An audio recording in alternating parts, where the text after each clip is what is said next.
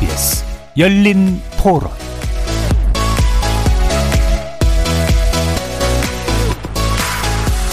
안녕하십니까. KBS 열린 토론 정준희입니다.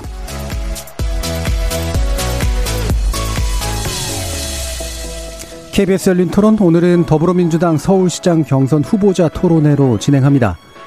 전국 동시 지방선거가 6월 1일에 치러지는데요. 약 한 달 정도의 시간이 남았습니다. 각 당의 후보 선출 작업은 이제 막바지에 다다르고 있죠. 국민의힘 소속 현역 오세훈 시장에 맞설 더불어민주당의 서울시장 후보자 경선은 어제 박주민 후보가 사퇴한 결과로 송영길, 김진애 후보로 압축됐습니다. 서울시장은 대한민국 수도를 책임진다는 상징성뿐만이 아니라 지방선거 전반의 성격을 규정할 수 있을 만큼 정치적으로도 의미가 큰 자리죠. 이 쉽지 않은 선거전에 참여할 민주당의 최종 후보 선출, 여러분의 선택에 도움을 드리고자 오늘 이 자리를 마련했습니다. 더불어민주당 서울시장 경선 후보자 토론회 지금부터 70여 분간 KBS 라디오에서 함께하겠습니다. 오늘 토론회는 유튜브 그리고 KBS 모바일 콩에 보이는 라디오로 생중계되고 있고요. 문자로 참여하실 분은 9730으로 의견 남겨주시면 됩니다. 단문은 50원, 장문은 100원의 정보 이용료가 붙습니다. 시민 논객 여러분의 뜨거운 참여 기다리겠습니다. KBS 열린 토론 더불어민주당 서울시장 경선 후보자 토론회 지금부터 시작하겠습니다. 살아 있습니다. 토론이 살아 있습니다. 살아있는 토론, KBS 열린 토론. 토론은 라디오가 진짜입니다. 진짜 토론. KBS 열린 토론.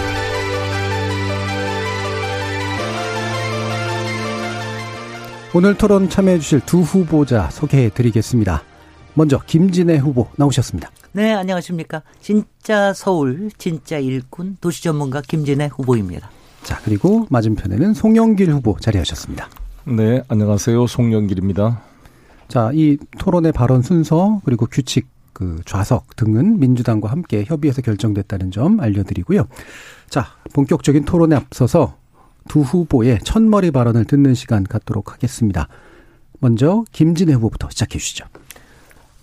네. 저는 제가 제일 먼저 지난달 30일 날 출마 선언을 했는데 제가 출마를 결단하게 된 것은 윤석열 당선인 당선 후 열 하루 만에 용산 시대를 발표할 때 제가 바로 결단을 했습니다.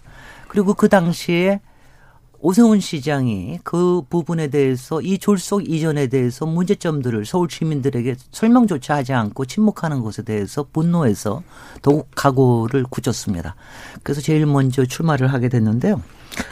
어, 제가 그래서 저의, 어, 첫 약속이 용산 졸속 이전으로부터 서울 시민의 재산권과 행복권을 지키겠다고 하는 것입니다. 어, 기본적으로 서울이 지금 안고 있는 문제는 주택 부족 부동산 문제 그리고 새로운 시대에 그 광역 메가시티 서울 시대에 새로운 일자리를 만드는 두 가지 과제가 가장 큰데 이 부분에 대해서 저는 집중해서 어 앞으로 출마를 하겠다 앞으로 집중을 하겠다 말씀을 드리고요. 그다음에 저의 경쟁력으로서는 저는 중도 확장성이 높고 당을 아우르고 그리고 우리 민주당의 결속에 더해서 지난 대선에서 모자랐던 4.9%를 채워서 플러스 5%를 할 수 있는 후보다 감히 자신 있게 말씀드립니다. 네. 첫머리 발언 잘 들었고요. 송영길 후보님 말씀 듣죠. 이기는 길 송영길, 서울의 길 송영길. 예, 안녕하십니까. 서울시장 경선 후보 송영길입니다. 저 송영길 대선 후반전을 뛴다는 각오, 글로벌 중심 도시 서울을 만들겠다는 각오로 서울시장 선거에 출마했습니다. 대선 패배로 울분이 쌓인 1,600여만 지지자들의 한을 풀어줄 수 있는 이길 수 있는 후보. 윤석열 정부의 일방 통행 국정 운영에 브레이크를 달 수 있는 후보. 제5 유엔 본부 유치를 비롯해 서울의 품격을 높일 수 있는 후보. 서민과 중산층의 내 집 마련의 꿈을 이뤄줄 수 있는 후보 저 송영길이라고 자신 있게 말씀드립니다. 첫째 유엔 제5본부 5본부 유치로 서울의 새로운 동력을 만들어 가겠습니다. 수도 서울은 지방과 경쟁하는 도시가 아니라 런던, 뉴욕, 파리와 같은 글로벌 중심 도시와 경쟁하는 도시가 되어야 합니다. 저는 서울에 지구엔 제5본부를 유치해 글로벌 기업과 인재들이 모이는 도시로 만들겠습니다. 무엇보다도 전쟁의 위험, 공포로부터 벗어나는 도시를 만들겠습니다. 둘째, 부동산 문제 해결을 확실하겠습니다. 누구나 내 집 마련의 꿈을 이룰 수 있도록 공급은 확대하고 어, 세금은 완화시키고 어, 금융은 지원해서 어, 종합적인 부동산 대책을 마련했습니다.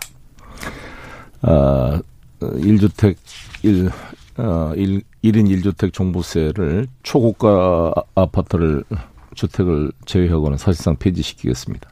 172석의 원내 일당 당대표 출신인 송영길이 국회와 긴밀히 협력으로 이루어내겠습니다. 윤석열 정부 어 브레이크 없는 자동차처럼 사고 날까 위험합니다. 아, 견제할 건 견제하고 또 국익과 시민의 이익을 위한 일에는 협력해 나가겠습니다. 네. 여기는 타이머가 없네요. 네. 두 분 거의 비슷한 시간 하셨습니다. 네. 예. 1분 원래 부탁드리려고 했는데요. 이 대략 네. 1분 30초씩 진행해 주셨고요. 어, 타이머가 따로 작동하고 있지는 않기 때문에 수시로 확인해 가면서 제가 분량 조절을 부탁드리도록 하겠습니다. 자, 그러면 이제 두 분께 공통 질문과 함께 본격적인 토론 시작할까 하는데요. 어, 사실 앞서서 모두 발언에서 얘기는 해주시긴 했습니다. 내가 왜 민주당의 서울시장 후보로서 경쟁력이 있는가에 관련된 내용인데요. 이번엔 송영길 후보께 먼저 답변 부탁드릴까요? 네, 이번 지방선거는 사실상 대선의 후반전이라고 생각이 듭니다. 지난 대선 때 1,600만 명이 넘는 47.8%의 국민이 우리 이재명 후보를 지지해 줬는데 0.73% 차로 패배했습니다. 아쉬움이 큽니다.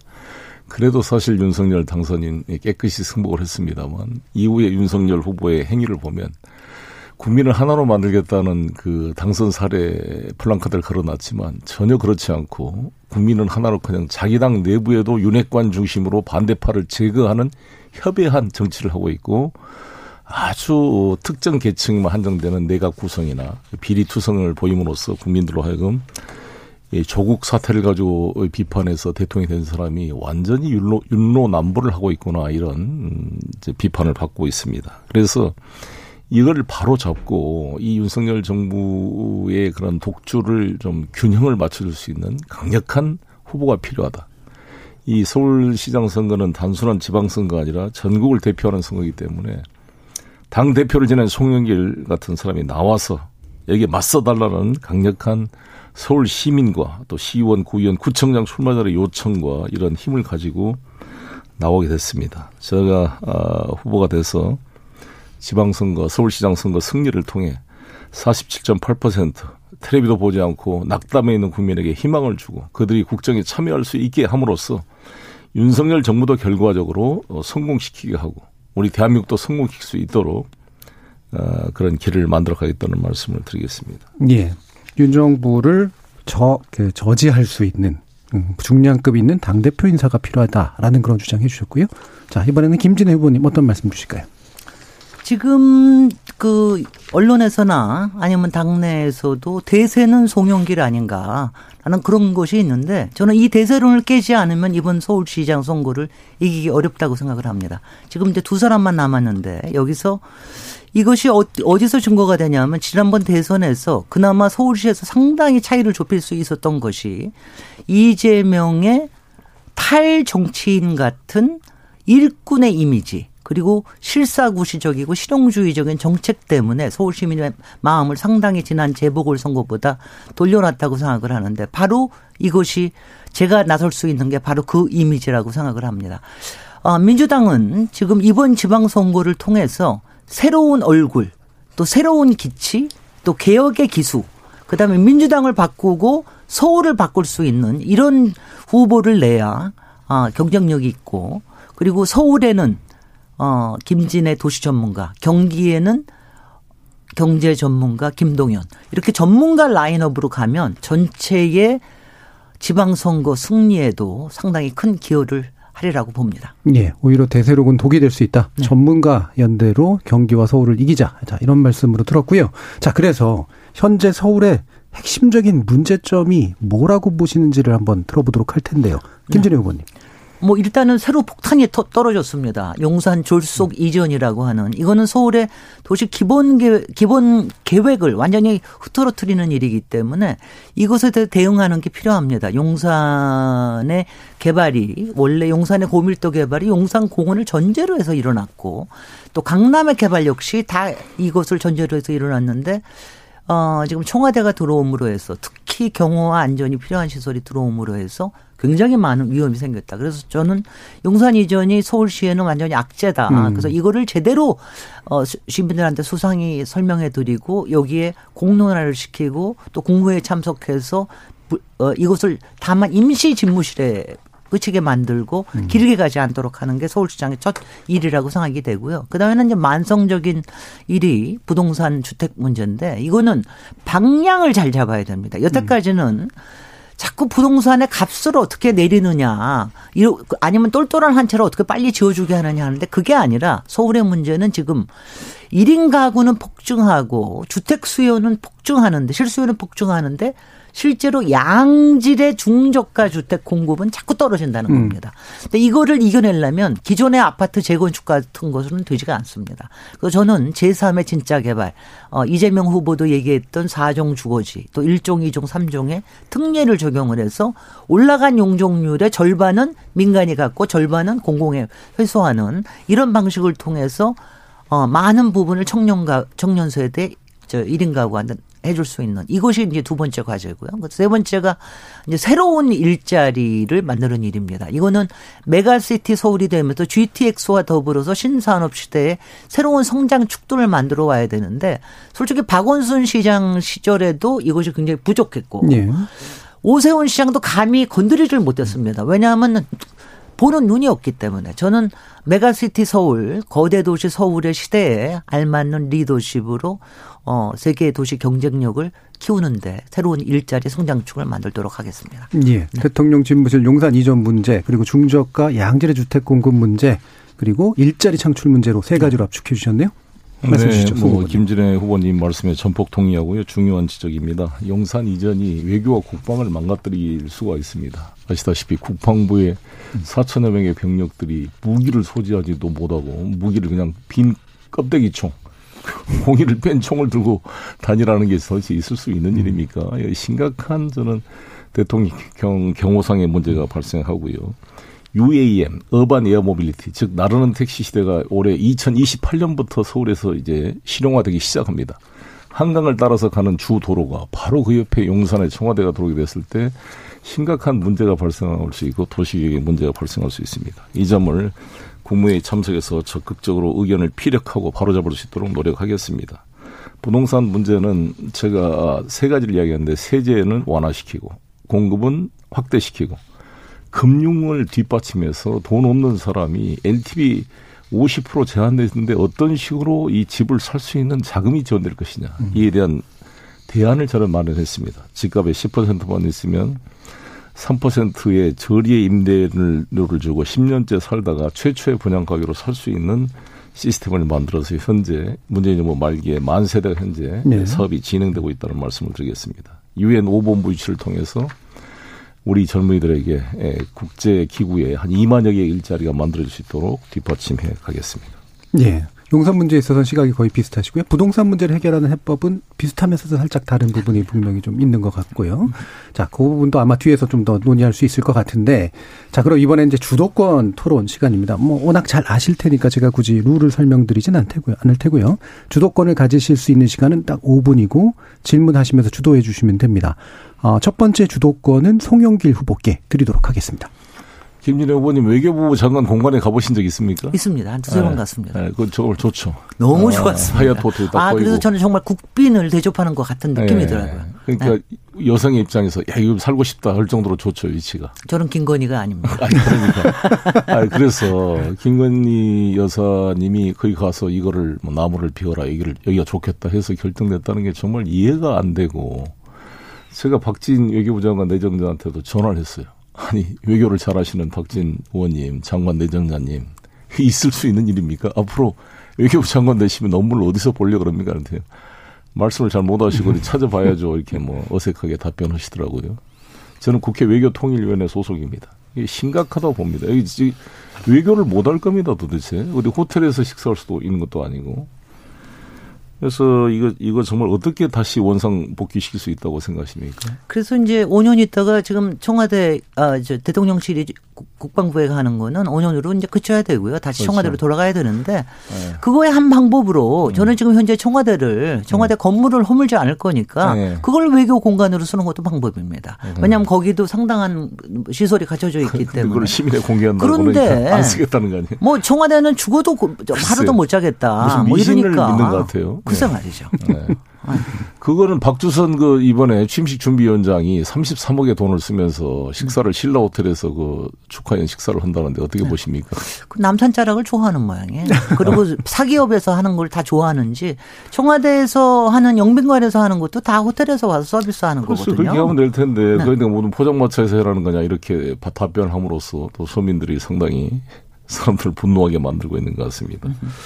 김진애 후보님한테 질의할 것은 부동산 문제에 대한 공약 자료를 제가 보시니까 서울의 자가주택 이율을 현재 54%에서 향후 10년간 60% 높이겠다고 이렇게 네. 하셨죠. 그렇습니다.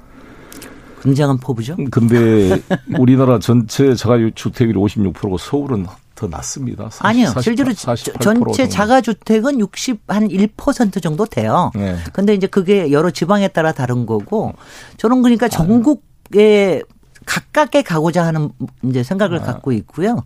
전국적으로 지금 평균이 61.7%인가 그렇습니다. 지금 네. 우리나라 전체 자가주택은 56%. 그러니까 2021년도 통계에 따르면 네, 이거는 서울은 서로, 더 적다니까 네, 네. 자가 비율이 그러니까 40, 48%라고. 아니요, 저, 그거는 그거는 뭐 저기 네, 그 잘못 네, 잘못 네, 했는데 네. 하여튼 간에 뭐 비율은 비슷하니까. 근데 제가 이제 얘기드는 뜻은 이겁니다. 중요한 것은 우리가 서울이 9억 이상 되는 아파트는 허그가 주택공사가 이렇게 보증을 안 해줘요. 중도금 네. 보증을. 그러면 돈 없는 사람이 어떻게 집을 자가주택을 살 수가 있을까요? 네. 이게 그래서 제가 이제 중저가 주택이 중저가 필요하다. 이 얘기가 뭐냐면은 네. 지금 현재 연간 서울에서 공급되는 양이 네. 6만 원에서 8만 원밖에 안 돼요. 그렇죠. 작년에 네. 약간 해가지고 오세훈 시장이 좀 채찍질을 네. 해서 한 8만 원가 됐는데 올해도 다시 내년에 다시 7만 원으로 떨어집니다. 네. 근데 이거를 네. 지금 1인 가구가 연간 5만에서 한 네. 8만 정도 증가하기 때문에 안 그러면 이 사람들이 다 네. 탈서울을 해버립니다. 네. 네. 그러니까 이게 여러 문제를 안게 되는 거죠. 그래서 이 사람들이 하려고 그러면 예전보다 다르게 연간 한 12만 호 정도는 해줘야 이게 안정이 되고 증가율이 이제 늘어날 수가 있는데 이거를 할 수 있는 방법은 작은 주택 음. 그리고 너무 비싸지 않은 주택 음. 그리고 이것이 여러 군데에서 지어줄 수 있는 시스템을 만드는 게 중요합니다. 그러니까 다 음. 모든 걸 재개발 재건축에서만 해결될 수가 없고 그래서 저는 예전에 이렇게 생각하시면 되겠습니다. 예전에 다세대 다가구 주택이 많은 주택 부족을 해결했듯이 음. 그 다세대 다, 다 저기 다가구 주택들이 다시 조금 더 높은 어, 중충 중밀의 주택으로 탈바꿈하게끔 제도와 지원을 해줘서 거기서 공공과 어, 민간이 반반씩 남는 거를 좀 가질 수 있게끔 하면 상당히 빠르게 어, 서울도 재탄생하고 새로운 주택도 많아질 것이라 생각합니다. 네, 주도권 네. 50초 남았습니다. 아, 네네. 네. 50초 남았습니다. 어, 네. 네. 네. 네. 이제 네. 하시죠, 이쪽에서. 아, 네, 네. 계속, 아, 아니, 이제 50초 남으셨습니다. 50초 남았다고. 예, 예. 네. 네, 좋은 말씀 감사합니다. 저는 이, 이 LTV 50%로 제한되어 있는 속에서 청년과 서민들이 자기 집을 가질 수 있는 프로그램으로 누구나 집 프로젝트를 활용을 해서 한번 이 문제를 해결해 보겠다는 말씀을 드리겠습니다. 네. 좋은, 좋은 말씀 감사합니다. 네. 네, 알겠습니다. 자, 부동산 문제로 집중 토론을 좀 해주셨는데요. 이제 네. 주도권 다시 5분을 김진우 후보께 네. 드리겠습니다. 네. 저는 아무래도 정무적인 질문을 네. 좀 해야 되겠는데요. 네. 그 송영길 후보님께서 출마를 한다고 그러니까 여러 사람들이 가장 먼저 갖는 음. 의문이 음. 저 출마의 명분이 너무 약하다. 네. 그첫 번째 이유가 아마 아, 왜 20년 이상 인천의 국회의원과 인천시장을 네. 했던 사람이 서울시장에 출마하느냐. 이거는 네. 손쉽게 상대의 먹이가 될 수 있는 이런 거부 반응이다. 이거를 네. 어떻게 극복하느냐. 두 번째는 여의도 다선 정치인에 대한 상당하게 시민들이 가지고 있는 거부감. 그다음에 세 번째는 어, 세 번째는 제가 나중에 하겠습니다. 요거 두 가지에 대해서 이 두 가지에 대해서는 굉장히 심각하게 생각해야 되는데 왜냐하면 선거 운동이라는 게 조그만 거 하나 가지고 모든 걸 흔들어 버리는데 출마 명분부터 흔들리는데 어떻게 이게 선거가 되겠습니까? 서울은 아시다시피 대한민국의 수도 아닙니까? 전국의 팔도 백성들이 모여 사는 곳입니다. 저도 여기 와서 서울에서 대학을 나왔고 서울 토박이 여성을 만나서 결혼을 해서 우리 아이 둘 다다 서울에서 대학을 나왔습니다. 내가 또 학, 연대 총학생을 하다 감옥을 살는데도 서대문 구치소입니다. 제가 사법고시를 공부하는데도 관악구 신림동에서 공부를 했고 서초동에 있는 사법연수원을 다녔습니다. 봉천동에서 제가 신혼살림을 했습니다. 그걸 떠나서 네. 인천은 하나의 수도권이고 인천은 서울 네. 외곽보다 훨씬 가깝습니다. 제 있는 계양구는 바로 그리고 이 하나의 메가시티의 개념이라는 말씀을 드리고 알겠습니다. 여기까지만 하시죠. 네. 네. 여기까지만 하시고 제가 또 두, 다음 두 질문이 있으니까. 다선 아니, 요거, 요거, 네. 다선 부분에 대해서도 이제 같이 연결을 시키면 네, 네. 이번에 이 대, 저기 대선 저 서울시장 출마 과정에서 네. 전 당대표라고 하나 오히려 당내 분열을 야기시켰다. 네. 그리고 이 사, 이 과정에서 본인 의사와 관계없이 이재명 고문의 의사까지도 음. 끌어들여서 오히려 그것이 개파 갈등으로 비치게 만드는 그런 우를 범하기도 했다. 그래서 오히려 후보가 되시면은 어, 외연 확장은커녕 아까 여의도 정치인이라고 하는 건 외연 확장이 잘 안 된다는 그런 뜻에서 제가 얘기 드린 거고요. 내부의 당 결속도 제대로 안 될 것이다. 이런 우려가 정, 말 많습니다. 왜냐하면 저, 저는 제가 요새 우리 우리 새로 저, 저희를 밀어주는 것이 이제 개혁의 딸 아닙니까? 제가 이제 원조 개혁의 딸로서 음. 제가 이제 이런 얘기를 합니다. 저는 어느 개파 당에도 어떤 지분도 없다. 음. 다만 저는 누구나 아우르고 누구나 받쳐드릴 생각을 하고 있다. 그러니까 오히려 제가 지금 인지도가 낮은 제가 오히려 후보가 돼서 그 막강한 전직 당 대표의 이 조직의 힘으로 이렇게 딱 받쳐주면 오히려 승부수가 더 나지 않겠습니까? 네. 뭐 조, 조, 네. 좋은 말씀이고 이제 네. 이제 내일까지 토론이 끝나면 우리 국민들이 판단하실 걸로 보여집니다. 네. 네. 그러면 그두 번째 잘 놓친 거. 네. 여의도의 다선 정치인과 네. 그다음에 이제 운동 이른바 386 운동권 출신 정치인에 대한 어, 이 막연한 거부감, 어, 뭐 네. 그런, 그런 것이 있습니다. 사실 그런 거부감이 상당히 이제 선거에서 작동하는데 어떻게 극복, 어, 극복하실 겁니다. 개혁적인 네. 김진애 의원님이 그런 표로, 그런 풀, 어, 그런 패러다임을 건 적절치 않지 않는 걸 생각하는데 저는 그렇습니다. 저는 어, 연세대학교 상경대학을 나왔습니다. 제가 변호사다 보니까 이 법대를 나오러 온 것으로 오해하신 분들이 있는데 저는 상대를 나왔고 제가 사법고시를 처음부터 본 게 아니라 저는 학생운동과 노동운동을 통해서 현장에서 서민과 함께 살았습니다. 지금도 전세 아파트에 살고 있는 것이고요. 그리고 저는 학생 운동권 출신이긴 하지만 사법시험에 합격을 해서 법조인에서 길을 걸었고 끊임없이 공부를 해서 방송대 중어중문학과 방송대 일본학과를 졸업했습니다. 네. 5개 국어를 계속 연습하면서 끊임없이 공부하는 국회의원으로 여야가 다 인정하는 사람입니다. 끊임없이 네. 자기를 진화 발전시켜 왔다고 생각합니다. 네. 50초 남으셨습니다. 아, 아, 네. 그런데 이제 이게 있습니다. 네. 여, 여태까지 민주당이 배출한 후보가 조순, 네. 고곤, 네. 박원순 네. 다 비정치인 색깔이 강한 네. 분들이거든요. 그러니까 정치인이 강한 사람을 서울시장으로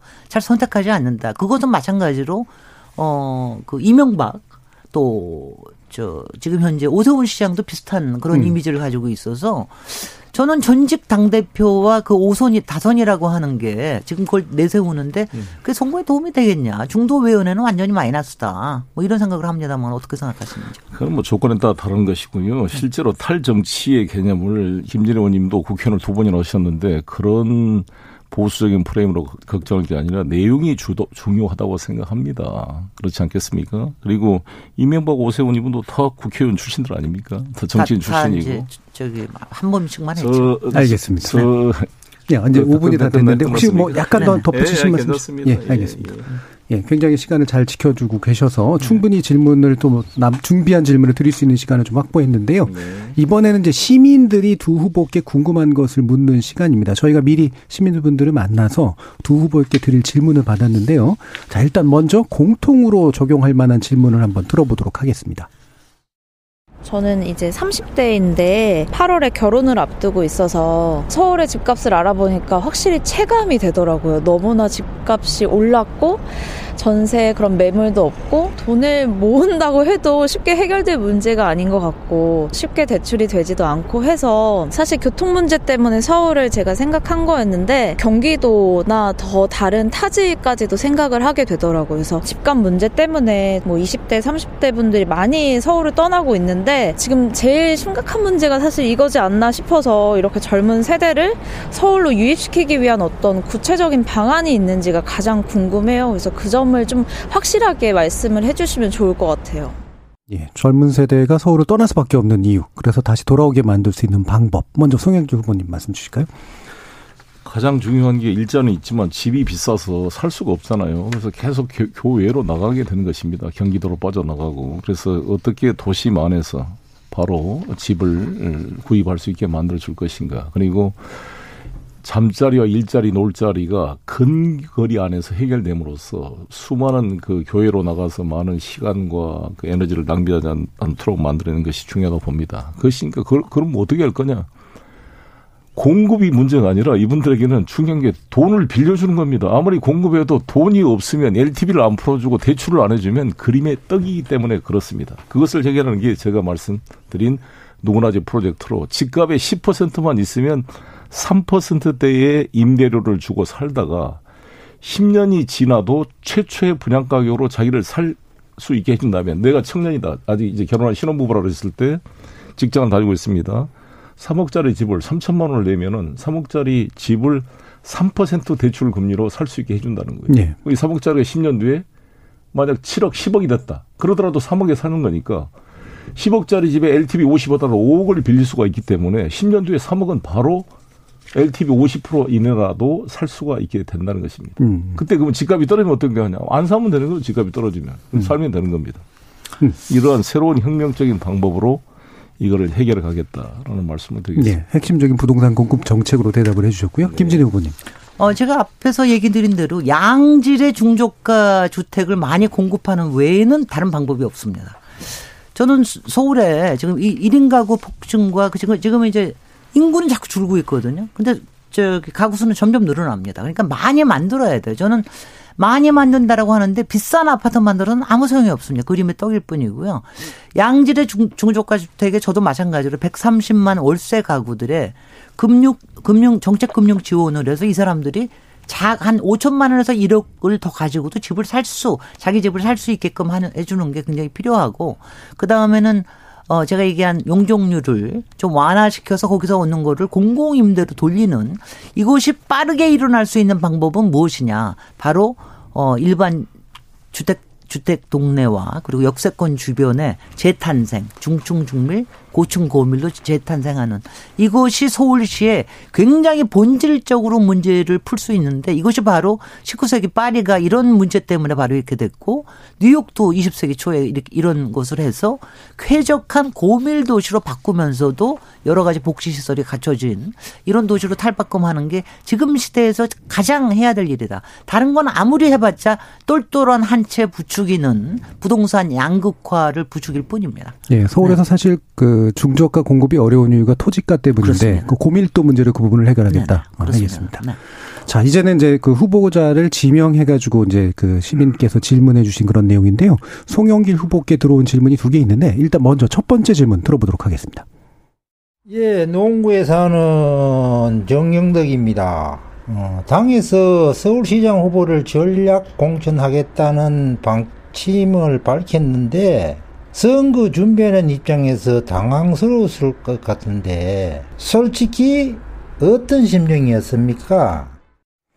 예, 지금 들으셨죠? 예. 답변 뭐 염려해 주셔서 감사드리고요. 예. 사실 저는 제가 자시, 자, 자기 자신의 정치적인 프로그램으로 서울시장을 출마했다면 이렇게 전략 공천을 한다 또 공천에서 저를 컷오프 시키는 일이 발생했잖아요. 그런 음. 일이 발생했으면 진작 저는 집으로 돌아갔을 겁니다. 근데 그런 프로그램이 아니라 실제로 저는 절절하게 이 서울시장에 나오달라는 일반 음, 그 우리 당원들의 요청과 서울시 구청장, 시의원, 구의원을 준비하신 많은 분들이 송영길 전 대표가 나와서 싸워줘야 자신들이 당선되는 도움이 되겠다라고 간절한 요청이 있었습니다. 그리고 전직 당 대표로서 이번 싸움은 오세훈 후보와의 싸움이 아니라 사실상 윤석열 정부와 맞서서 우리 민주적 가치를 지켜내고 좀 국정의 일방적 저런 일방 통행을 막아내야 될 그런 책임을 가졌기 때문에 이렇게 나왔다 이런 말씀을 드리겠습니다. 네, 알겠습니다. 자, 그러면 두 번째 질문 준비되어 있는데요. 한번 들어보도록 하죠. 영등포구 사는 25살 정채영입니다.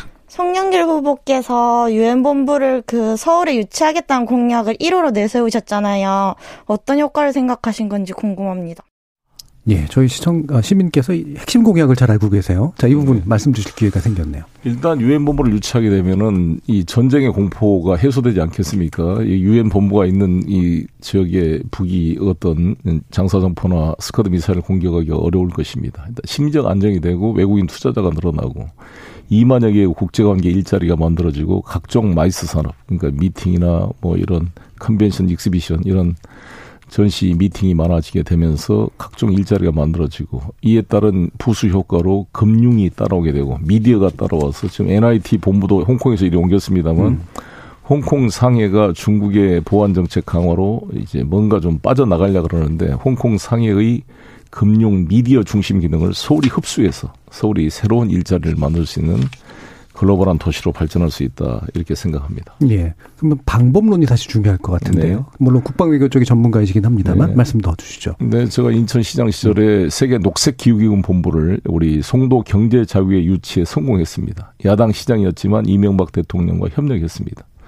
이 문제는 반기문 전 총장과도 상의해서 전폭적인 공감을 가졌고 그리고 지금 어, 박진 외교부 장관 내정자도 전폭 동의를 표시해 줬습니다. 음. 제가 어, 시장이 된다면 여야를 넘어서 중앙정부와 또 초당적으로 협력해서 이것을 현실화시켜 내겠습니다. 네. 지금 유엔 본부는 뉴욕에 있고 스위스 제네바, 음. 어, 오스트리아 비엔나, 케냐 나이로비 네 군데 있지만 아시아에는 한 개도 없거든요. 네. 그래서 아시아 본부의 필요성들이 국제적 공감대가 음. 형성되어 있습니다. 예. 보통 이제 오해하실 것 같아요. 뉴욕 본부로 옮기는 거로 예, 오해하시는데 그게 아니라 아시아 본부로 설치하는 그런 네. 방식으로 노력해 보시겠다라는 말씀 들었고요.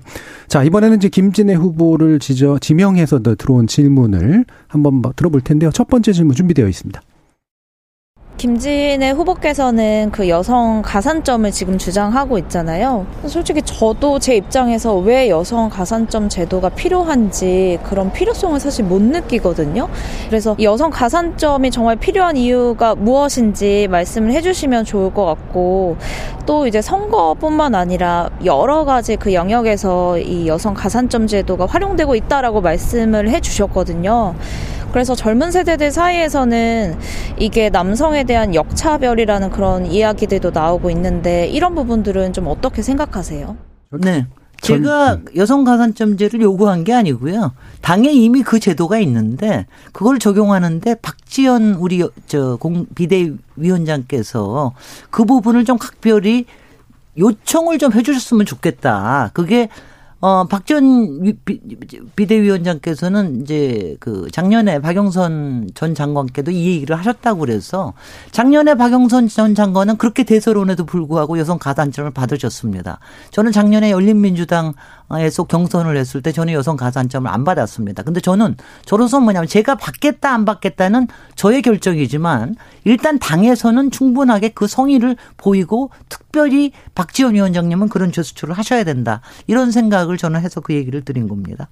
네. 네. 그리고 때에 따라서 어, 여러 가지 가산점이 필요할 때도 있고 그렇지 않을 때도 있고 하겠죠. 네, 알겠습니다. 아, 공식적으로 얘기 드리면 민주당에서는 워낙 어, 청년과 여성의 20%의 가산점을 주는데요. 그것이 이제 어, 약간 비율도 다르게 한다는 걸 말씀드리겠습니다. 예. 네. 사실 준비된 밥상을 안 받을 이유는 사실 없는 측면이 있긴 한데요. 네. 이게 원래 당의 정책이다라는 이제 그런 말씀이시죠. 먼저 어, 주장한 게 아니라. 네. 네, 알겠습니다. 자, 그럼 두 번째 질문 듣도록 하죠.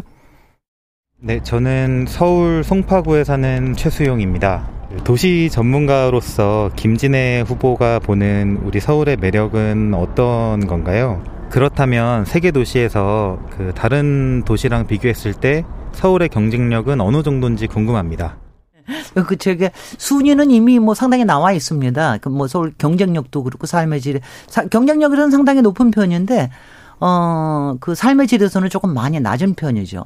서울의 특징은 저희는 정말 이 천혜의 자연을 가지고 있고, 그 다음에는 저는 도시의 특색이 저는 항상 이 얘기를 합니다. 조각보 같다. 우리 전통 조각보를 보면 여러 가지 조각으로 만들어서 아름다운 걸 하나 만들지 않습니까? 마치 그것처럼 모자이크로 이루어지면서 아주 아름답게 만드는. 그래서 이거를 아주 계획된 도시로 정연하게 만들려고 하는 게 불가능하고 그렇게 자꾸 시도 하는 사람이 오세훈 시장입니다. 음. 왜냐하면 그건 잘못 배웠기 때문에 그래요. 서울의 매력을 살리려고 그러면 이 조각보 같은 성격을 서로 어우러지게 만들게 하는 이게 굉장히 중요하다. 이런 복 복합적인 생태계 속에서 삶의 생태계가 이루어질 수 있도록 하는 이것이 그렇지만 그 사이에서 진화해 가면서 진짜 개발도 계속 필요하다. 이렇게 말씀드리겠습니다. 예. 네. 음, 답변들을 네. 굉장히 깔끔하게도 해 주셔가지고요. 지금까지 이제 그 상대방에 대한 질문들에 대한 답을 들으셨으니까 혹시라도 아쉬운 질문 있으시면 하나씩 지적해가지고 질문해서 들어보는 네. 것도 괜찮을 것 같은데요. 네, 저는 제가 먼저 질문도 드렸습니까? 네. 왜냐하면 또 그 유엔 그저 관련 유치에 관련된 질문이 또 청취자 질문도 있으시고 그래서 제가 오늘 낮에 토론 때도 얘기 드렸는데 이거는 서울 공약이 아닙니다. 이건 대한민국 공약이에요. 뭐냐면 사실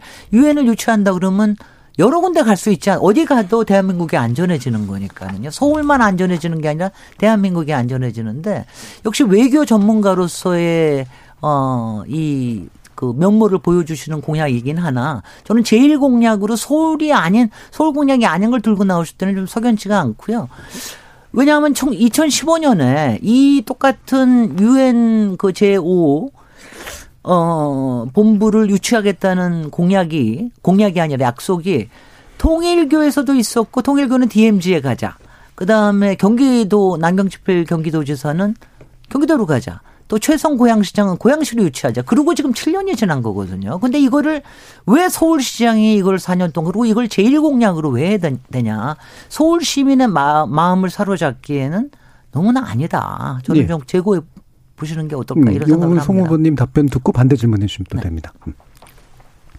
이 공약에 서울 시민들의 반응이 매우 좋습니다. 네. 여론조사를 해보니까 그 66% 이상이 찬성을 하고요. 그럼 뭐 여야를 불문하고 국민의힘 지지자들 지지자들 중에도 66% 이상이 찬성하고 있기 때문에 저도 찬성합니다. 예, 그건 네. 뭐 판단하시면 네. 될 거고요. 근데 이거는 사실 많은 사람들이 이런 필요성을 제기했지만 이것을 실천할 수 있는 의지와 결단력, 음. 경륜이 부족했다고 생각합니다. 저는 아, 5대 유엔 안보리 상임이사국 주요 정치인과 네트워크를 가지고 있고 외교 통일위원장으로서 러시아 특사 그리고 북방경제협력위원장으로서 많은 외교적 경륜을 쌓았고 실제 인천시장 때 세계 녹색 기후 기금을 폴란드, 독일과 경쟁해서 유치에 성공했습니다. 지금 우리나라 최대 국제 기구가 송도에 있는 세계 녹색 기후 기금 GCF입니다. 500명 음. 이상이 근무를 하고 있습니다. 이런 것을 가지고 어 제가 실현해 보겠다는 말씀을 드리겠습니다. 예. 혹시 뭐 반대 질문하실 건 없으실까요? 음. 네. 아니 뭐냐면 저는요. 뭐 이런 아, 네. 뜻에서 얘기 드리는 건 네. 이런 뜻에서 얘기 드리는 겁니다. 예. 어. 제가 제가 네네. 이제 제가 네. 질문 드리자면 네. 그 이재명 후보가 그동안 대선에서 지난 보궐선거에 비해서 많은 격차를 줄였잖아요. 그렇습니다. 그때 그것의 원인으로 주신 말씀이 이제 실사구시 실용적인 정책으로서 이게 일꾼의 이미지를 해왔다 그러는데 저는 어, 그것을 사실상 제가 이재명 후보랑 함께 예, 합의해서 추진해 왔고 그 공약을 제가 주로 발표를 했습니다. 그래서 그렇게 해왔다는 말씀을 드리고 제가 아, 지금까지 정치를 해오면서 여야 의원들이 다 인정하기로는 송영길은 대안을 가지고 일을 해왔고 한미 FTA 다 반대했을 때 우리 당에서 몇 안 되는 일관되게 저는 한미 FTA가 불가피하다. 한미 FTA 독소 조항은 완화시키고 뚫고 나가야 될 과제이지 피할 수 있는 문제가 아니다. 우리가 반도 국가로서 해외 무역에 의존해서 사는 나라인데 FTA를 어떻게 회피할 수가 있겠는가 해서 그걸 돌파시켰습니다. 그러한 점을 아, 제가 중도 확장력에 있어서 그런 점이 있다는 말씀을 드리고 제가 이번에 머리에 쇠망치로 그, 그 당했을 때도 그 이유가 한미 합동훈련이 불가피했다 그 이야기 했다고 그랬다는 거 아니겠습니까? 그런 것처럼 저는 중도적인 분들에게도 합리적인 사람이라는 평가를 받고 있다고 생각합니다. 네, 네 여기에 대한 간단한 코멘트까지만 네, 듣죠. 간단한 코멘트 하자면은 그러니까 지금 쭉 얘기하시는 여러 가지 사례들이 음. 유엔, 음. 또 월드뱅크, 음. 어, 지금도 말씀하신 몇 가지들이 거의 다 외교 통상에 관련되신 음, 네, 거예요. 네, 네. 그러니까 외교 통상에 관련되신 건 정말 전문가라는 걸 인정하겠습니다. 네. 그런데 그런 분은 국회에 남아서 대한민국의 일을 하, 저는 유엔을 유치한다는 걸 대한민국을 위해서 찬성합니다.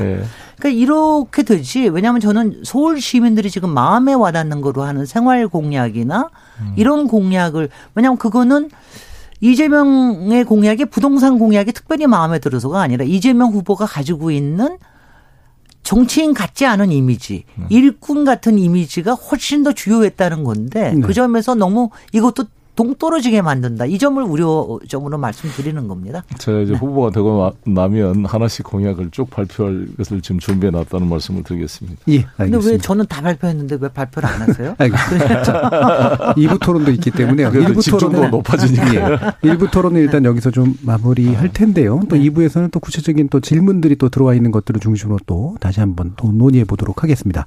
여러분은 지금 KBS 열린 토론 더불어민주당 서울시장 경선 후보자 토론회와 함께하고 계십니다. 토론이 세상을 바꿀 수는 없습니다. 하지만 토론 없이 바꿀 수 있는 세상은 어디에도 없습니다.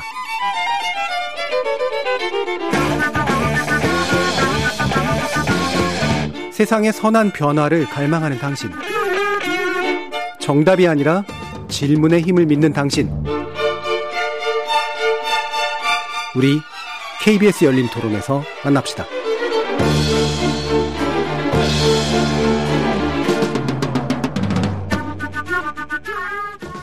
자, 시청자 문자들 좀 들어보고 갈 텐데요. 정희진 문자 캐스터 불러보겠습니다. 네, 지금까지 청취자 여러분이 보내주신 문자들 소개합니다. 4654님, 송영길 후보님 지지합니다. 꼭 승리하세요. 스마일83님, 서울의 밝은 미래, 김진애가 답입니다. 9675님, 송영길 후보는 인천시장의 풍부한 경험을 바탕으로 행정가로서의 면모를 보여주실 것을 기대합니다. 유유님, 솔직히 서울 시민으로서 김진애 후보님의 정책이 더 끌리긴 합니다. 부동산 문제 확실히 해결해 주실 거라 믿습니다. 네, 두 분을 지지하는 분들의 문자와 댓글 많이 왔고요. 이어서 동물농장님. 송영길 김진애 후보님 두 분 다 능력도 있으시고 좋아서 선택하기가 어렵네요. 부디 본선에서 승리할 수 있는 후보가 이기길 바랍니다. 정우진님, 두 분 품격 있는 토론과 경선으로 민주당의 가치를 높여주세요. 서울시장 본선 승리도 따라올 겁니다. 8921님, 두 분 토론 듣기 좋습니다. 토론이란 부드러워야 성과도 크고 흡인력이 있는 겁니다. 어느 분이 되시건 부드럽고 살기 좋은 서울을 만들어 주십시오. 네, 이렇게 품격 있는 경선을 응원하는 목소리도 있었습니다. 그 외에 주택 문제에 대한 의견도 많이 보내주셨는데요. 팩트 소통님, 집 가진 것이 죄는 아닙니다. 나도 집을 살 수 있다는 꿈을 꿀 수 있도록 제발 실용적인 정책 좀 펴주십시오. 0013님, 너도 나도 공급을 강조하고 계신데요. 머지않아 도심 공동화가 오는 게 아닌지 걱정됩니다. 4222님, 청년들과 서민이 살 수 있는 집 문제가 해결돼야 합니다. 적은 월급으로 월세 내고 생활비 쓰면 저축은 꿈 같은 얘기입니다. 돈 모아서 집을 살 수 있는 세상이 올까요? 네, 또 두 후보의 정책에 대한 의견도 보내주셨는데요. 7289님, 서울이 조각보 같다는 김진애 후보님 말씀이 인상적입니다. 도시 전문가가 꾸리는 서울의 모습이 궁금합니다. 8238님. 송영길 후보의 유엔 아시아 지부 유치 공약이 눈에 띕니다. 서울이 더욱 국제적인 도시로 성장할 수 있을 것 같습니다. 라고 보내주셨네요. 네, KBS 열린 토론. 이 시간은 영상으로도 생중계하고 있습니다. 유튜브에 들어가셔서 KBS 일라디오 또는 KBS 열린 토론을 검색하시면 지금 바로 토론하는 모습 보실 수 있습니다. 방송을 듣고 계신 여러분이 시민 농객입니다. 계속해서 청취자 여러분들의 날카로운 시선과 의견 보내주세요. 지금까지 문자캐스터 정의진이었습니다. 자, 이제 또 2부 토론 이제 진행하면서요. 어, 공통 질문 두 개로 시작할까 하는데요.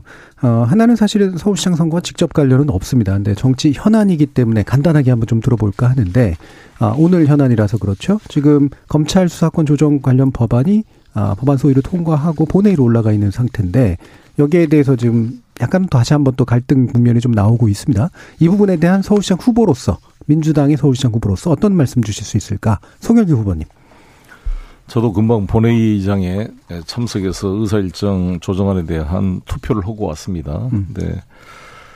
아시다시피 이 검찰의 수사권과 기소권을 분리시켜서 상호 견제 균형을 이루도록 하자는 것입니다. 대한민국 검찰은 차관급이 40명이 넘습니다. 검사 사법고 시 학교에서 연수원 나와 검사가 되면 3급을 줘요, 3급. 보통 행정고 시 학교면 5급 공무원이 됩니다.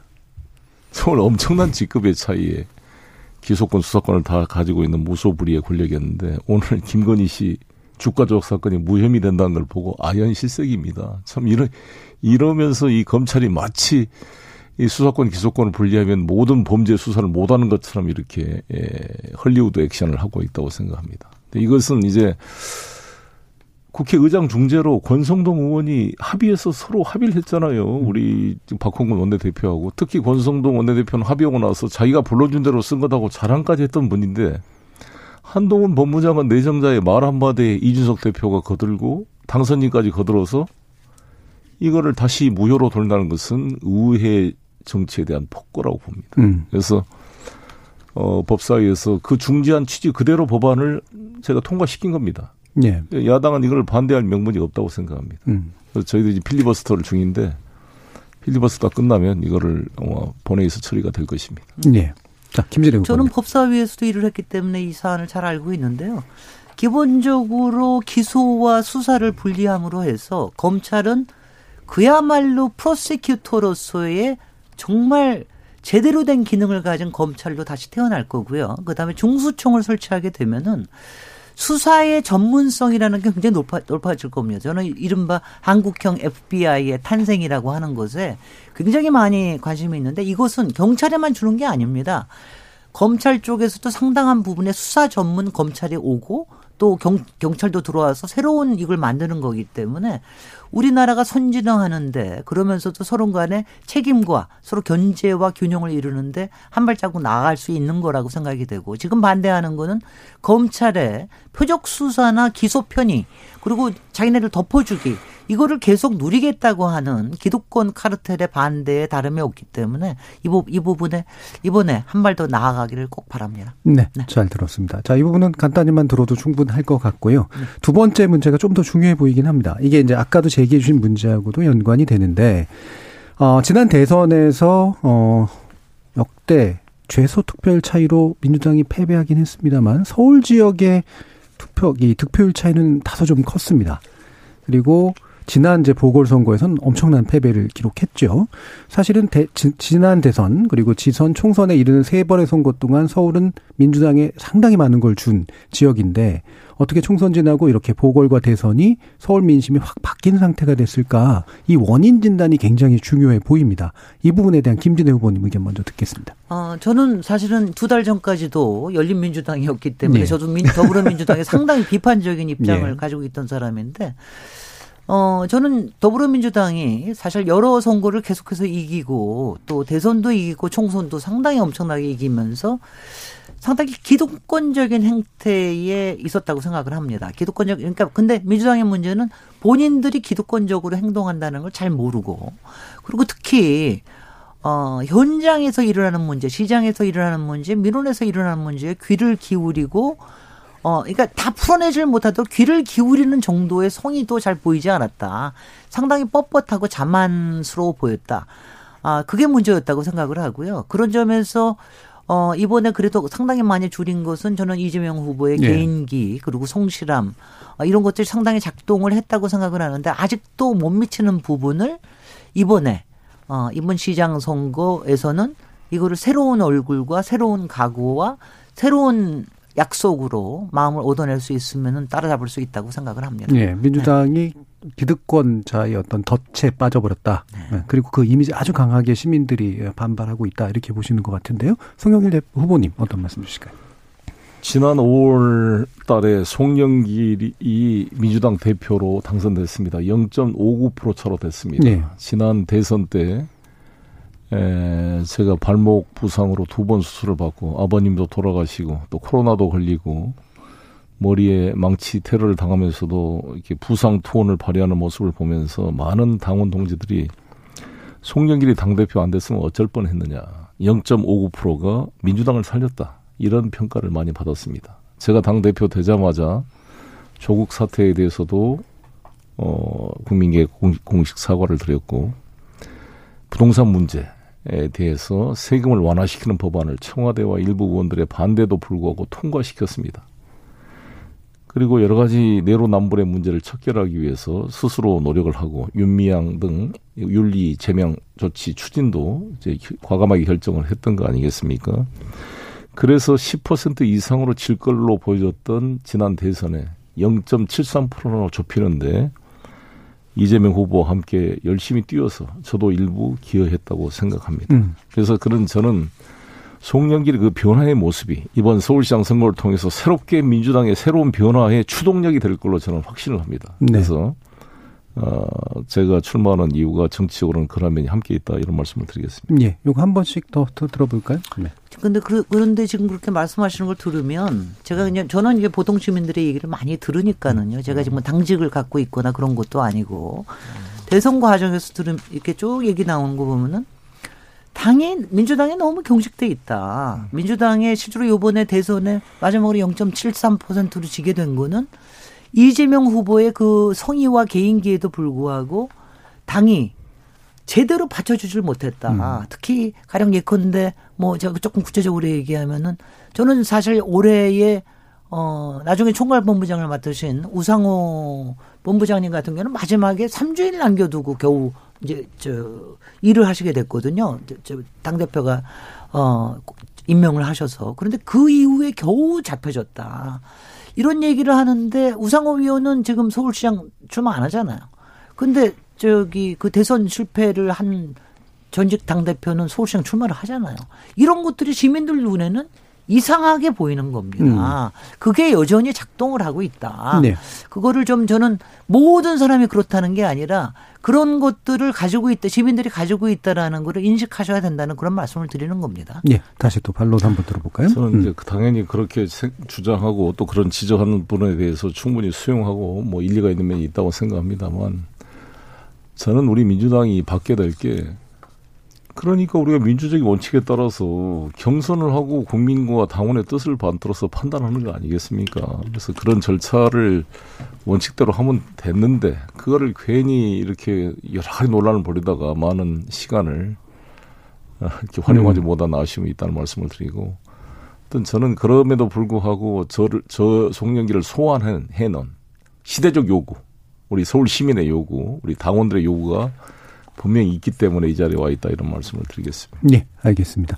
자, 이 부분까지 이제 공통 질문 한번 다시 좀 들어봤고요. 어, 청취자들께서 확실히 좀 평소보다 많이 오셨습니다. 그래서 여러 가지 의견들을 보내주시고 계신데, 아, 현안과 관련된 질문 한 가지를 뽑아봤고요. 어, 이번에는 송영길 후보부터 이제 답변을 이제 들어보면 어떨까 싶은데요. 어, 제가 4785님이 이제 보내주신 질문인데, 어, 굉장히 중요한 현안인 것 같습니다. 쓰레기 문제네요. 네. 박남춘 인천시장이 2025년에 수도권 매립지를 폐쇄하겠다는 얘기를 한 적이 있습니다. 서울시 자체적으로 쓰레기 문제 해결이 힘든 상황인데, 어떤 대안이 있으십니까? 라는 질문, 송영기 후보님 말씀 주시죠. 제가 인천시장 때부터 알고 있었던 사안입니다. 음, 아시다시피 그렇죠. 지금 인천 서구에 있는 쓰레기 매립장이 경기도, 서울, 인천 세 개 쓰레기를 다 거기서 매립하고 있어요.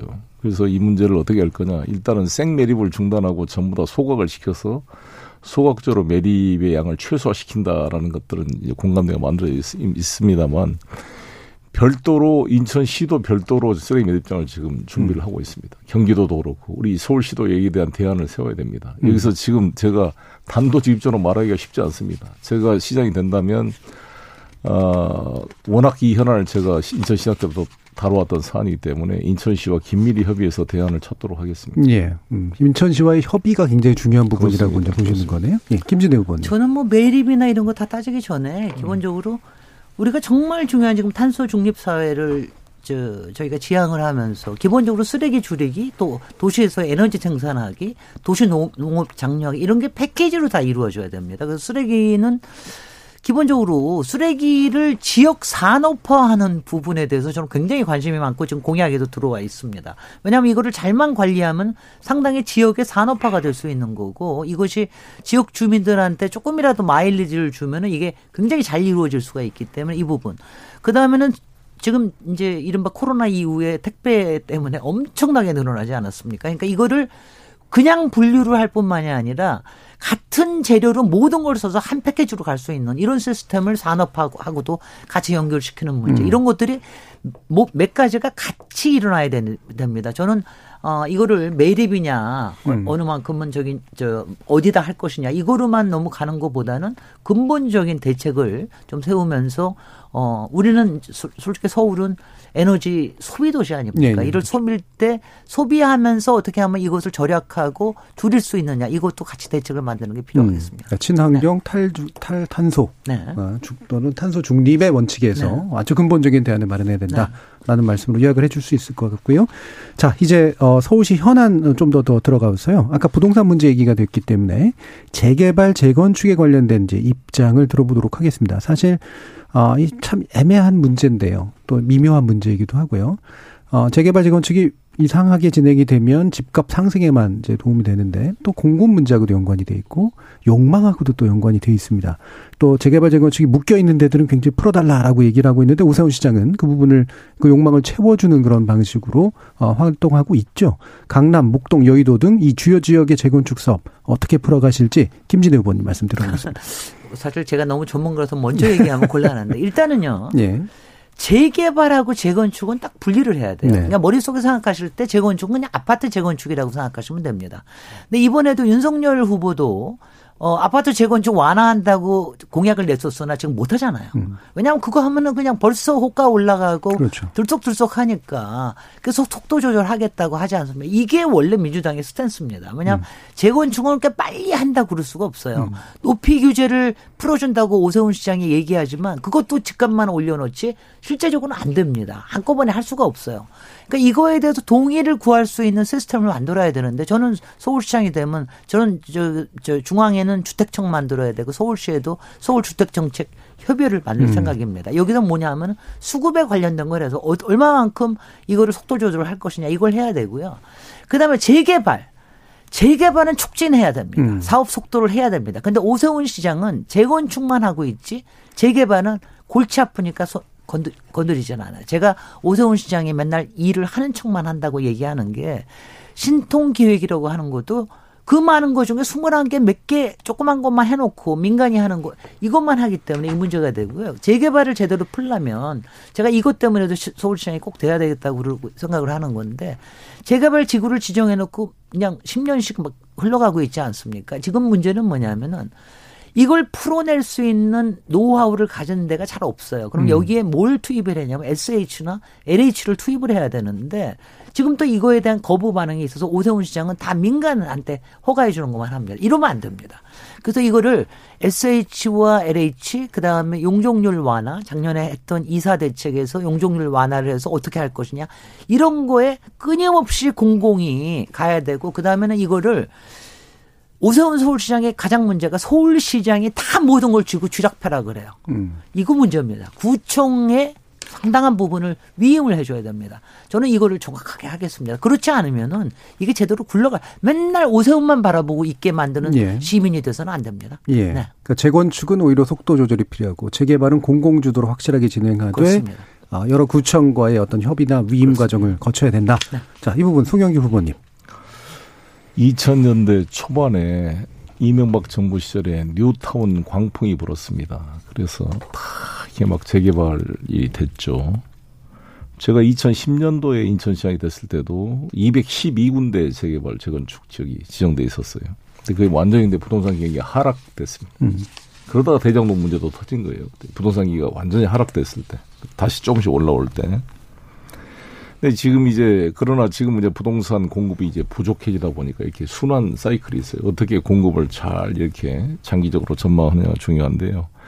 일단 재건축은 저희가 500%까지 용적률을 상향시켰다. 이게 의무상이 아니라 500%까지 한도를 올려줄 테니까 각 조합이 경제성에 맞게 그 범위 안에서 판단을 하도록 하는 것입니다. 여기에 따르면 이제 그러나 제가 시장이 된다면 재건축 조합의 비리와 부정 소지가 있기 때문에 그런 소지가 나오지 않도록 잘 공공이 감시하고 통제하는 음. 구조를 만들어 갈 것입니다. 가장 저, 저와 오세훈 후보의 또 윤석열 당선자와 핵심적 차이는 뭐냐면 세입자 대책입니다. 음.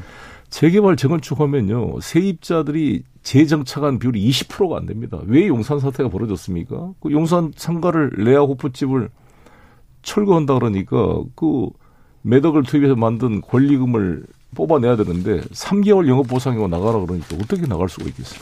그러다 이런 비, 비극적 사태가 발생하는 건데 이에 대한 대안을 저는 정확히 가지고 있습니다. 음. 아, 그 그러한 이 세입자들이 100% 재정착할 수 있는 시스템을 만들어야 재건축이 성공할 수 있다. 예.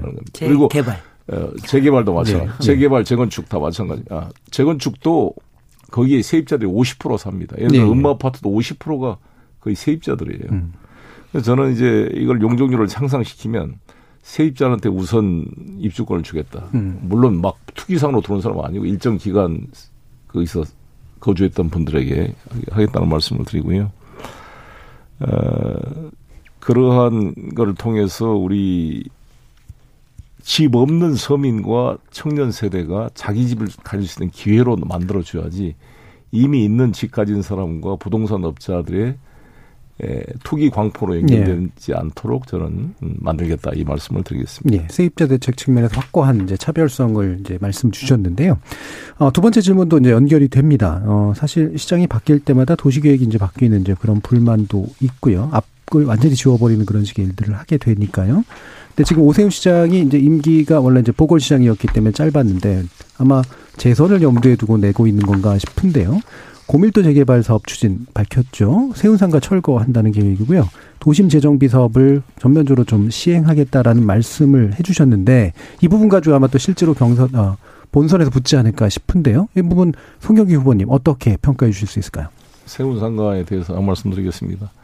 세계 운이 모인 곳이다 그래서 세운상가를 박정희 정부 때 만들었는데 거기에 이제 인쇄는 파주로 가고 전자는 용산으로 가고 이제 남아 있는 그 상가입니다만 에, 이게 오세훈 시장이 2006년도에 서울시장에 취임할 때 1호 공약으로 세운 게 세운 상가 개발이었습니다. 근데 이게 잘 안 되는 게 거기는 수많은 상가들의 이해관계와 이걸 한꺼번에 다 그냥 그 강제로 매입할 수가 없잖아요.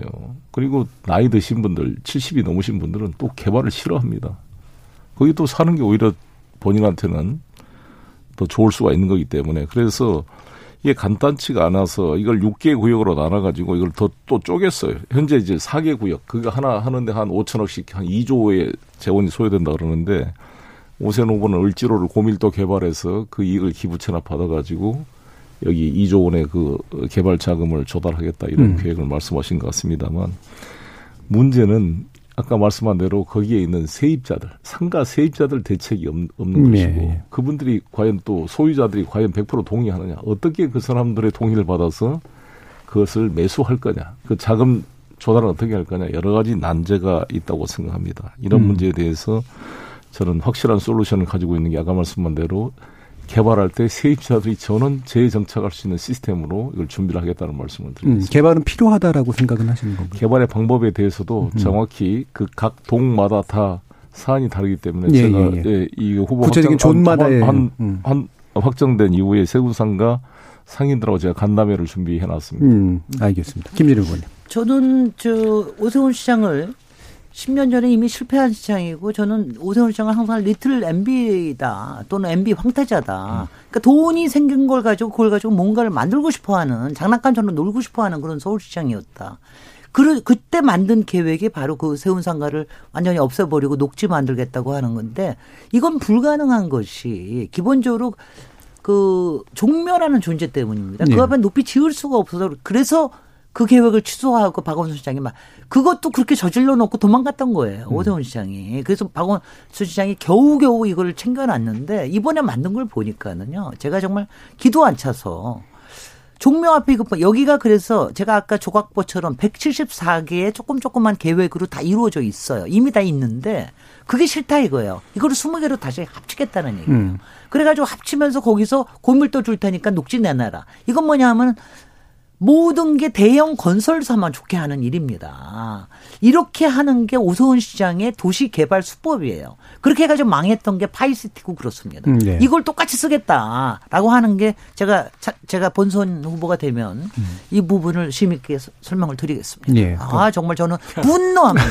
아, 저는 왜냐하면. 저는 그런 식의 네. 개발로 해가지고 누구한테 뭐 이해, 이해를 뭘 그런데 문제는 오세훈 시장은 그 자체도 몰라요. 음. 그러면서 그냥 도장만 찍어요. 근데 예. 그 제가 그러니까 맨날 하는 척만 하고 겉멋만 들어있다. 음. 이게 문제입니다. 예. 네. 오세훈 시장이 이제 전 시절에 네. 있었던 사실 여러 문제들이 있었고 그게 물러나게 되는 굉장히 크게 작동을 했는데 이걸 까먹고 있는 측면들이 까먹고 있죠. 다시 그걸 실패를 만회하려고 그러는데 음. 그런 투, 그 트라우마에서 벗어나야 됩니다. 네, 알겠습니다. 자, 굉장히 빨리 시간이 흘러가고 있는 그런 느낌이 드는데요. 이제 더불어민주당 서울시장 경선 후보자 토론에 마무리할 시간이 됐습니다. 아, 후보자를 결정하는데 어떤 도움을 주실 수 있을지 어, 드렸는지 모르겠습니다만 아, 강조하고 싶은 말씀 못다 하신 발언 보충하셔도 됩니다. 마무리 발언 순서는 한 1분 30초 정도씩 드리도록 하겠습니다. 김진애 후보님. 아, 지금 모두 반에서 얘기했지만 지금 모두 대세론 제가 감히 송영길 전 당대표와 아, 이렇게 마주 앉아 있는 2파전으로 마지막에 어, 결론이 될지는 아무도 몰랐을 겁니다. 그런데 아주 정말 우여곡절에 운명으로 이렇게 앉아 있는데요. 지금 이 대세론대로 그대로 가면은 저는 서울시장은 진다고 생각합니다. 송영길 후보는 불행히도 어, 중도 외연 확장성이 상당히 부족하고 그리고 당 내부의 결속을 만들기도 굉장히 어렵다. 아, 그렇기 때문에 저는 이럴 때 의외의 새 인물로 새로운 카드로 민주당의 새로운 시작을 보여주는 이런 것이 필요하다. 거기에 가장 합당한 것이 지금은 김진애가 유일하다. 그래서 김진애 서울 도시 전문가 그리고 어 경기에는 김동연 경제 전문가 일 라인업으로 민주당의 새로운 모습을 보여주다. 이렇게 하면 이렇게 하면 이번 지방 선거를 전체로 이기고 제가 서울시장을 찾아오겠습니다. 진짜 서울 진짜 일꾼으로서 아름다운 서울, 우리 살고 싶은 서울, 우리가 자랑할 수 있는 서울을 만들겠습니다. 네. 여러분 감사합니다. 대세론을 거부하셨는데 몇 대 몇으로 제가 역전의 드라마를 예. 제가 역전의 드라마를 꼭 써야 된다는 거. 예. 그렇지 않으면은 이변과 파란이 일어나지 않으면은 솔직히 비대위가 그동안 너무나 시간을 말아먹었기 때문에 그거를 만회할 수가 없다. 예. 제가 만회할 수 있는 기회를 좀 주시기 바랍니다. 네, 송영기 후보님 마무리 발언 듣도록 하겠습니다. 네, 우리 훌륭하신 김진애 후보님 좋은 말씀 잘 수용하고 포용해서 함께 원팀이 돼서 민주당이 승리할 수 있도록 하겠습니다. 요즘에 제가 서울 시내 이제 거리를 많이 걸으면서 시민들을 만나는데 시민들께서 꼭 이겨달라. 머리 다친 데는 괜찮냐, 발목은 괜찮냐, 이 염려도 해주시고 격려를 해주고 계십니다. 참 제가 정치를 하는 사람으로서 죄송하기도 하고 책임감을 많이 느낍니다. 절절하게 말씀해 주시는 분들, 여러 텔레비를 안 본다. 텔레비를 좀 다시 볼 수 있게 해 주세요라는 그런 말씀을 듣고 있습니다. 꼭 힘을 모아서 제가 부족하지만 지난 대선 때 1600만 명의 국민들의 에너지가 다시 한번 재현될 수 있도록 제가 도구가 되겠습니다. 그런 계기가 되겠습니다. 그 부상 투혼의 정신을 다시 발휘해서 대선은 졌지만 이 후반전 서울시장 선거만은 반드시 이겨서 우리도 좀 숨을 쉬고 윤석열 저 정부도 마음대로 국민을 무시하고 어 어디 이상한 어 미신 같은 흘리지 그런 국정 운영이 되지 않도록 합리적으로 될 수 있도록 견제하고 브레이크를 만드는 일을 하겠습니다. 꼭 송영길의 기회를 주실 것을 호소드리겠습니다. 예. 감사합니다. 저 유튜브로 이희배님이 두 분의 고품격 토론을 보니 기분이 좋습니다. 반드시 본선에서 이기시기를 바랍니다라는 말씀 주셨고요. 다른 한 분은 정말 마음 결정하기 어렵다고 원팀 부디 되셔서 잘 해주시길 바란다는 그런 말씀까지 주셨습니다. 자, KBS 열린 토론 더불어민주당 서울시장 경선 후보자 토론에 마무리를 할 테고요.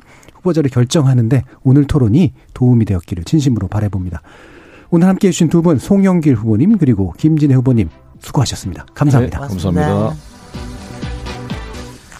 저희 KBS 열린 토론은 지방선거를 맞아서 어, 서울 말고도 다른 시도, 광역시 등 여러 지역에도 토론의 장을 열어두도록 하겠습니다. 저희 KBS 일라디오는 전국 방송입니다.